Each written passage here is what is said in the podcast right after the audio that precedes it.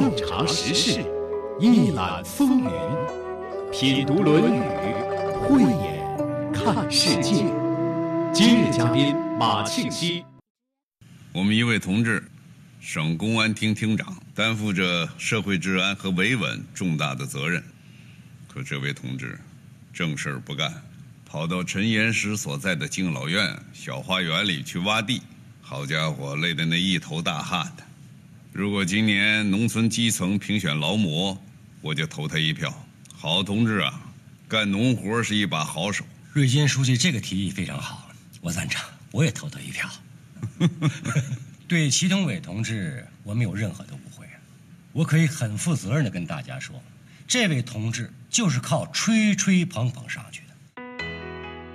祁同伟是电视剧《人民的名义》中的主人公，他在为人、做事、为官等各个方面，为我们提供了一个活生生的反面教材。对于这样的人，孔子也不陌生，在《论语》当中有很多言论，说的就是他这样的人。从《论语》的高度看祁同伟的悲剧人生，欢迎收听。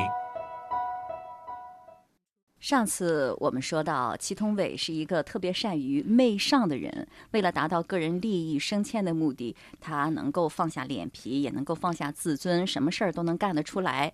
令人印象比较深的，呃，一个呢，就是李达康书记讲的他的哭坟的事件。当年我在市委秘书一处，祁同伟同志呢是公安局政保处的处长。当时赵立春同志要回乡上坟。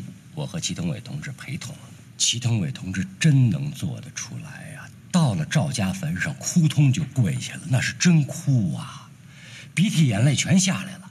记得《论语》当中呢有这么一句话，我觉得对应的特别的到位，特别能够体现祁同伟的这种行为。子曰：“非其鬼而祭之，谄也；见义不为，无勇也。”非其鬼而祭之，在这里，这个鬼不是我们现在一般意义上讲这个鬼。你看，非其鬼，就是说不是他的鬼。那这个鬼啊，特别的就是指自己家里的老人去世之后就成鬼。所以有张家的鬼、李家的鬼、您的鬼、我的鬼。所以如果不是自己的鬼，然后还要去祭祀。祭祀是什么呢？古人讲祭祀可以得福。现在不是你的鬼，你去祭祀，很明显就是为了得这个福，所以就是一种谄媚。不是自己的祖先，不是自己的长辈，你去祭祀人家家的祖先，哎，那你就是谄媚。谄媚，嗯。但是我有点疑问：非其鬼而祭之，就一定是谄媚吗？比如说帮朋友的忙，朋友不在当地哈，不在故乡，那么在清明节的时候帮朋友上个坟什么的。那个不是自己去祭，那是代祭，代替朋友去祭，代表的是朋友的心意。他和这个不是自己的祖先，我们跑去祭祀，它不一样。第二一个，古人对朋友这一轮是非常看重的。朋友好比是兄弟，那么兄弟的父母自然也就是自己的父母，所以从这个层面上来说，也不是很外的关系，这个不算是谄媚。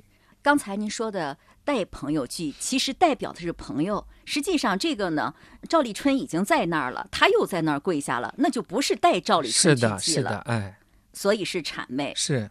那刚才我们讲的这句话和后面的“见义不为，无勇也”，觉得有什么关系吗？它没有什么关系，这是两句话独立的。一个是说“非其鬼而祭之”，看到这种行为，我们知道它是谄媚。再有一个“见义不为”，义是什么？义者宜也，就是应该看到了应该做的事情，但是我们不做，就是无勇，没有勇。哎，这是看到两种举动，我们来给他下一个字的断语，前一个是谄，后一个是无勇。哎，我能不能这么理解？非其鬼而祭之是谄媚，为什么谄媚呢？就是因为有利益，有利可图。那为什么见义不为呢？是因为没有利益，无利可图，所以呢他就不去做。小人就是这样的，有利和无利就是他判断一件事儿做还是不做的标准。您这样说也是很好的，这个谄媚呢，我们看了之后啊，真是有点匪夷所思。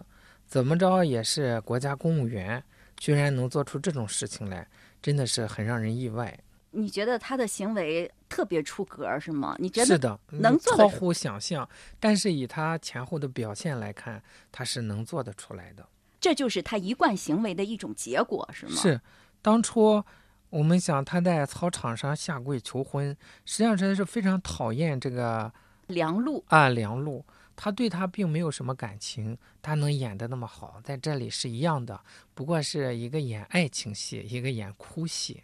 同出一辙，哎哎，所以那件事儿都能做得出来，这件事儿对他来说就更没有难度了。个 只是在赵立春面前，那个都是在众目睽睽之下。我想那个时候能做出来，这个就是小菜一碟。说到这儿呢，我就想，你觉得赵立春看到他一下子扑通的跪到了自家坟上，他当时会是什么样的感受呢？他觉得受用吗？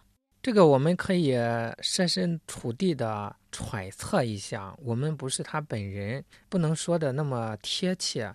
但是我们想，第一，他可能也是很意外，这个举动应该是在他意料之外的。但是接下来，我觉得他就很得意呀、他就很明白自己肯定能拿捏住这个年轻人，最起码当自己掌握权力的时候，这个人绝对是能拿捏得住的。能用得实际上不能说是用得上，就是说是我这一帮的也好，我完全可以让他服服帖帖。为什么呢？通过他这一个举动就可以看出来他想要什么，他能做到什么份儿上。所以我想，嗯，赵立春他本身是有点小得意的，肉麻当然是很肉麻，但是这个肉麻里面也有一点点的受用，就是啊只要他权力在手，这个人肯定能拿得住。他都有这个表现，那完全肯定会听从指挥，没有什么操守可言。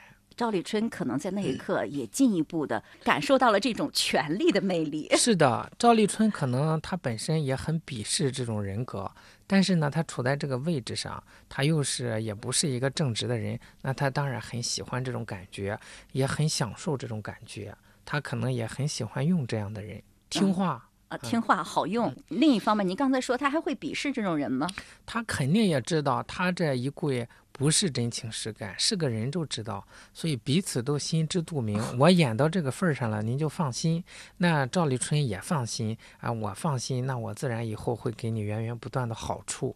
实际上就是心照不宣的一种交换吧。那他不会哎觉得哎这个人怎么对我的祖先、对我的父母还这么好啊？不会有感动吗？不会的，赵立春还不至于这么傻。他做到这个份儿上，他肯定知道。虽然我们说他不是一个正直的人，但是对这一点常识他还是知道的。人家跪的也不是他的祖先，也不是他个人，跪的是他手上的权利。嗯，图的就是个利益。哎，是的，你看祁同伟，他是为了脱贫致富，为了利益升迁，哈，动力特别大，什么事儿都做得出来。你说他这是不是也是一种信仰呢？是一种信仰啊。啊，他就是信仰，他只要能豁得出去，得到了权利，就能给他带来梦寐以求的一切。别人笑话有什么用啊？笑话他的那些人又不能给他带来实际的利益，所以只要我豁出去，不要脸皮，天下无敌呀、这不就是？他的这种信仰就是目光太短浅了，看得太近，看得太浅。是，实际上他很有能力，他嗯只要好好的做，完全会有，不是说暂时呃受一下挫折，哎，我接着就改变，这说明他骨子里不是那种很正直的人。我觉得很多能够很容易为利益所左右的人，都是因为目光比较短浅，看到的都是眼前的利益，所以才会动摇，做一些违心的事情他。不想想，等到他做到比较高的位置上之后，大家指指点点，他又没有说服力，没有信服力，这实际上后果很不好。而且包括他的儿孙都受人嘲笑，这是非常可惜的一件事情。有好多有才华的人，就是因为受不了暂时的这种寂寞，而导致种种的丑行出来，真的是很可惜。你看孔子在这里说了这么一句话：“非其鬼而祭之谄也。”是不是在孔子那个时代也有很多这种非其鬼而祭之的人呢？有，如果没有，夫子不会无缘无故的说这样一句话。实际上，从古到今，这个人情变化是很小的，可能具体的事物有变化，但这种人情世故基本上没有大的变化。如果有很大的变化，这些史书啊、经典就没有意义了啊。哎，实际上，之所以经典有历久弥弥新的生命力，就是因为他研究透了人与人之间的这样的关系，而人与人这样的关系不会随着时间的推移、朝代的更替而有改变的。但是他在《论语》当中没有举出例子来哈，谁非其鬼而祭之了？就是证明这种现象很多。你夫子说话向来比较宽厚，他不会指名道姓的说谁谁谁怎么怎么样，除非是说这个人已经做古了，为了教育学生，哎，我们要学习他哪一点，他哪一点不好，咱不能学，因为要给学生明确的指出来孰是孰非，这些情况他会点一点。对于当时的人来说，夫子都是很宽厚、很委婉，从来不会说乱说是非这样的事情。就是看到某一种现象不好，他也只是发这种牢骚：“哎呦，我看不下去了。”仅此而已。实际上，夫子生活的那个时代已经是一个乱世。这什么叫乱世啊？不光是有战争是乱世，包括人内在的这种思想道德都立不住脚，价值观很混乱。所以这种现象，我想很常见。都说孔子所待的那个时代是乱世，那他那个时代到底在整个的官场或者是老百姓中间精神面貌是什么样的呢？我们看看《左传》就可以大体上知道那个时代的一些情形。像在《左传》里面介绍的杀父的、杀国君的、夫妻关系乱来的，非常的普遍，很混乱的一个时代。其实我觉得祁同伟在这里哈表现的就是很突出、很典型，我们看起来也挺触目惊心的。怎么这种事儿也能做得出来？其实我感觉在生活当中是不是也有有一些小事儿，大家为了一些小利也在做这样一些违心的事情，只不过没有那么鲜明而已。是的，是的，电视剧嘛，也是属于文学艺术作品，它有的时候就需要突出某一点，嗯，表现的比较突出一些。啊，你像我们平常也会看到一些什么学术造假呀、论文造假的事情，也是为了达到某种利益，本质上也是一样的，是一样的，都是为了个人的利益，嗯，以这种私利为出发点，进行种种不法的手段。但是我觉得，你像论文造假呀，有的是为了评职称哈，但是如果有真才实学，你不去评这个职称的话，很多现实的东西你就得不到了。什么叫真才实学呢？关键是在这里我们要考虑好。既然咱们是学习《论语》，在《论语》里面，真才实学不是咱现在讲的他有知识，嗯，他学历高，或者是他能多读点书。真正的真才实学是道德的自我修养。这种境界的提升，如果有了这种境界，他自然很坦然、很淡定地面对这一些问题，像职称啊等等这一些问题，不足以动摇他内在的很平和的这种心态。所以，我觉得他绝对不会为了评职称而去造假做这一些事情。而且，如果有真才实学的话，写篇论文是不是也挺容易的吗？是很容易的，嗯，这是一个方面。另一个方面就是，如果这个人真有真才实学，嗯，他不一定非得说自己去追求，而是是金子总是会发光的，有的发的早，有的发的晚。那么发得早，我们固然觉着没有什么；如果发得晚，我们旁人可能感觉很遗憾。但实际上，在他本人而言，咱们讲乐天知命，实际上他依然过得很快乐。而且越发光发的晚，他积蓄的力量就越多。到时候不飞则已，一飞冲天；不鸣则已，一鸣惊人。可能总有赏识他的人出现，这个时候可能就大放异彩。所以。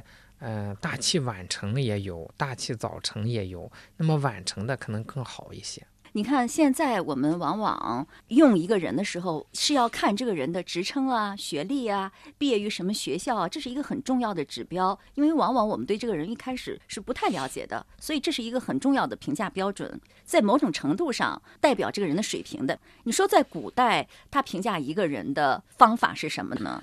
我们古人不是这个样子的。固然科举是一条途径，但是我们看科举，它不像咱们现在一样解个题、考个常识。科举它考的是真正的实证，如果没有足够的心胸见识，他这个文章一定写不好。所以从这个角度来讲，科举的这个过程本身就能考察出他的真才实学。当然，我们也看到好多文学作品，像范进中举啊，就是在《儒林外史》里面讽刺这一些人，光知道应付科举，这样的人实际上不会考得特别的出色。真正的那种把科举文章写得很好，这样的人都是非常有才华的。虽然咱们现在说，你看古代的状元，你能知道几个人的名字？但是说实在话，古代有好多的帝王将相，我们也叫不上名字来。嗯，我们去翻翻史书，会发现他们当时做的也很了不起。所以不能以现在我们记不住几个名字来衡量他是不是对当时的社会产生了很大的作用。嗯，说一点不大客气的话呢，就是我们叫不上那些名字来，未必是人家不出名，有可能是因为我们知道的少，这也是一个原因，这是一个途径。那么在这个之前呢，以前有过门阀制度，有过世袭制度，这一些制度在最早的时候可能也有它的优势，比如说这一家里是做太史，因为他们这方面的书很多。那个时候教育不普及，那他家的子弟从小就接触这些书籍，世世代代都研究这一个，就很专精，有这样工匠精神这个意味在里面。所以从这个意义上来讲，世袭也有它一定的合理性。但是到后代，呃，祖上做这个官，只是有功名利禄这一方面的专业知识传不下来，子弟都耽于享受，这样再让他世袭，这样就没有意义了。对他来说固然是一个好事情，没有才能处在这个位置上，时间久了对他来说也是一种伤害，他驾驭不了这个职位，对全国人民来说也不是一个好事情。这是说有这样几种制度，实际上在最早的时候都不是这些制度。我们看到尧舜禹汤这些人都是怎么样访贤人呢？就是有人推荐，哎，我就叫了来谈话，就类似于咱们现在的面试，听他对当时的。呃，时政也好，国计民生也好，这一些他的见解，再看一看他个人的修养，因为古代这些圣王明君，以他自己的修行，这些人往面前一坐，举止言谈，就可以判断他这个人到底怎么样，大体知道一个差不多。所以以这种方式来选拔人才，或者自己亲自去找，到处求贤，叫选贤无方，没有固定的方法理论。只要是人才，就不拘一格。伊尹原来是个厨子，后来做到宰相。姜太公老大年纪，一事无成，周文王亲自把他请来。包括我们看三国时候。曹操啊，刘备呀，孙权这些人，他们选人才的时候，从来不问有没有什么工作经验呀，有没有什么学历呀。像诸葛亮就是一种地的嘛，那亲自去三次拜访。所以说，在古代选举人才、任用人才都是不拘一格，只要这个人才可用，都是非常大胆的任用。咱就举刘邦为例，这还算不上是那种圣君贤王。他当初拜韩信为将的时候，韩信默默无闻，接着就不是普通的将领，是大将，管理这些将领的。哎，接着就拜大将，没有一级一级往上升，直接就拜大将。那韩信表现的也很好，所以只要我们认准了这一些资历啊等等这些，都可以不予考虑，那都是外部条件。那具体到国家公务员。你像县令，像州里的这些长官，他们有三年一比来考核，朝廷也会派出人来看看什么呢？就是土地是不是开垦的多啊，百姓是不是过得安定啊，是不是呈现一片欣欣向荣的景象，还是民不聊生的状态？呃，三年基本上就考核一次，所以叫大比之年，三年一比，啊，有这样的考核制度。如果考核的好呢，也就往上提升。从《论语》的高度看祁同伟的悲剧人生。毫无疑问，把祁同伟归入小人之列是一点儿也不冤枉他的。在《论语》当中，有很多篇目都谈及了君子与小人之别。下面呢，就列举二三，让我们进一步认清小人的真面目。子曰。君子喻于义，小人喻于利。这句话大家很熟悉，你给大家再解释一下。就是说，君子是可以喻。我们现在有个词语叫“不可理喻”，就是不能用道理让他明白，喻就是要让他明白。君子是可以给他讲义的，小人啊只能给他讲利。他因为只关心利，只懂得利。那小人只给他讲利的话，那不就让他更坏了吗？你不能用道义去引导他吗？可以用道义去引导他，但是他根本听不进去。所以，我们明了这句话之后啊，不是要把小人孤立起来，为什么呢？因为他是只在乎利的，所以我们要先要有一点点利益来引诱他，慢慢的接近我们，呃，越来越往前走，越来越往前走，哎，最后不知不觉走入到道义的门庭，是这样一个过程。实际上，了解了他们的情况。是为了我们更好的采取教育措施，而不是孤立他们，给他贴标签他是小人，他永远是小人，不是这样。就是告诉他，你如果一味的自私。反倒得不到利益。你如果无私，反倒能得到好处。慢慢的，哎，把它引入到这个范畴里面来，它一点点的提升，一点点的提升。因为中人以下不可以遇上也，中人以下的水平，他是没法跟他谈这种大道理的。嗯，尤其是这种道义、仁义这一些。所以我们明了了这一点，就要采取相应的教育手段。这才是圣贤应有的胸怀，而不是说他是小人，贴上一个标签，把他孤立在一边，这样实际上是不合适的。那么我们也算不上是很君子，因为君子不会说是孤立掉这些人，只要还有挽救的可能，尤其是知道了他就在意这个，我们就用这个为手段来挽救他，我们就一定要去做。嗯，好，这句话我觉得把这个小人和君子用这个方法就分得特别的清楚，就是君子看重的是公益，看重的是整体的利益或他人的利益，而小人看重的是一己的私利。是的，那你觉得君子多一些还是小人多一些？应该来说啊，是君子还是占少数，尤其是我们。近代特别强调要注重个人的利益，从这个角度来说，实际上自古以来吧，呃，小人他不完全的是一个贬义词，小人有小民这个意思。君子啊，就是道德修养到了很高的境界。不光是现代，自古以来，这样圣贤的人、君子人还是少数，大部分人都是普通人。普通人往往就是道义之心也有，利益之心也有，但是往往我们这个道义之心和利益之心比较起来，这个利益之心可能就更重一些，因为我们的视野、心胸、学识限定了我们。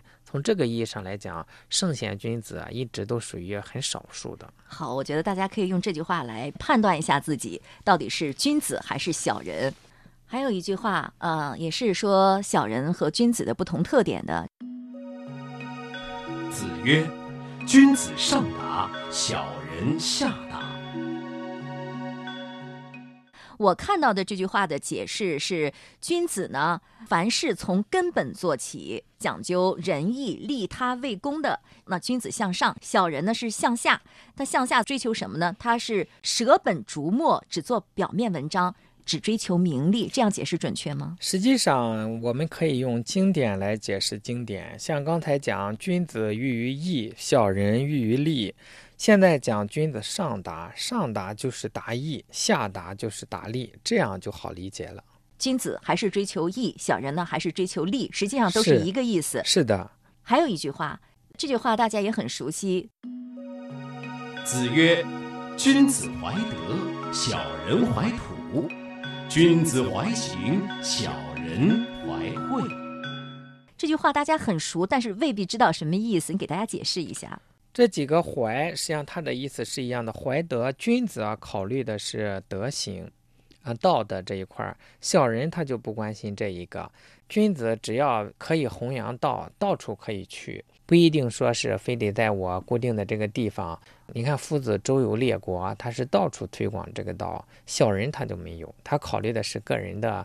安逸啊，个人的利益啊，这一些他就没有这种胸怀啊。那你说这里的小人并不是指的坏人吗？他只是比较恋乡土而已吗？这是个普通百姓的意思。是的，是的，在《论语》里面，真正说是那种咱们现代意义上的小人，他是很少的。一般提到大小，像在位的为君子，不在位的就为小人，或者是道德修养高的为君子，一般的就是小人。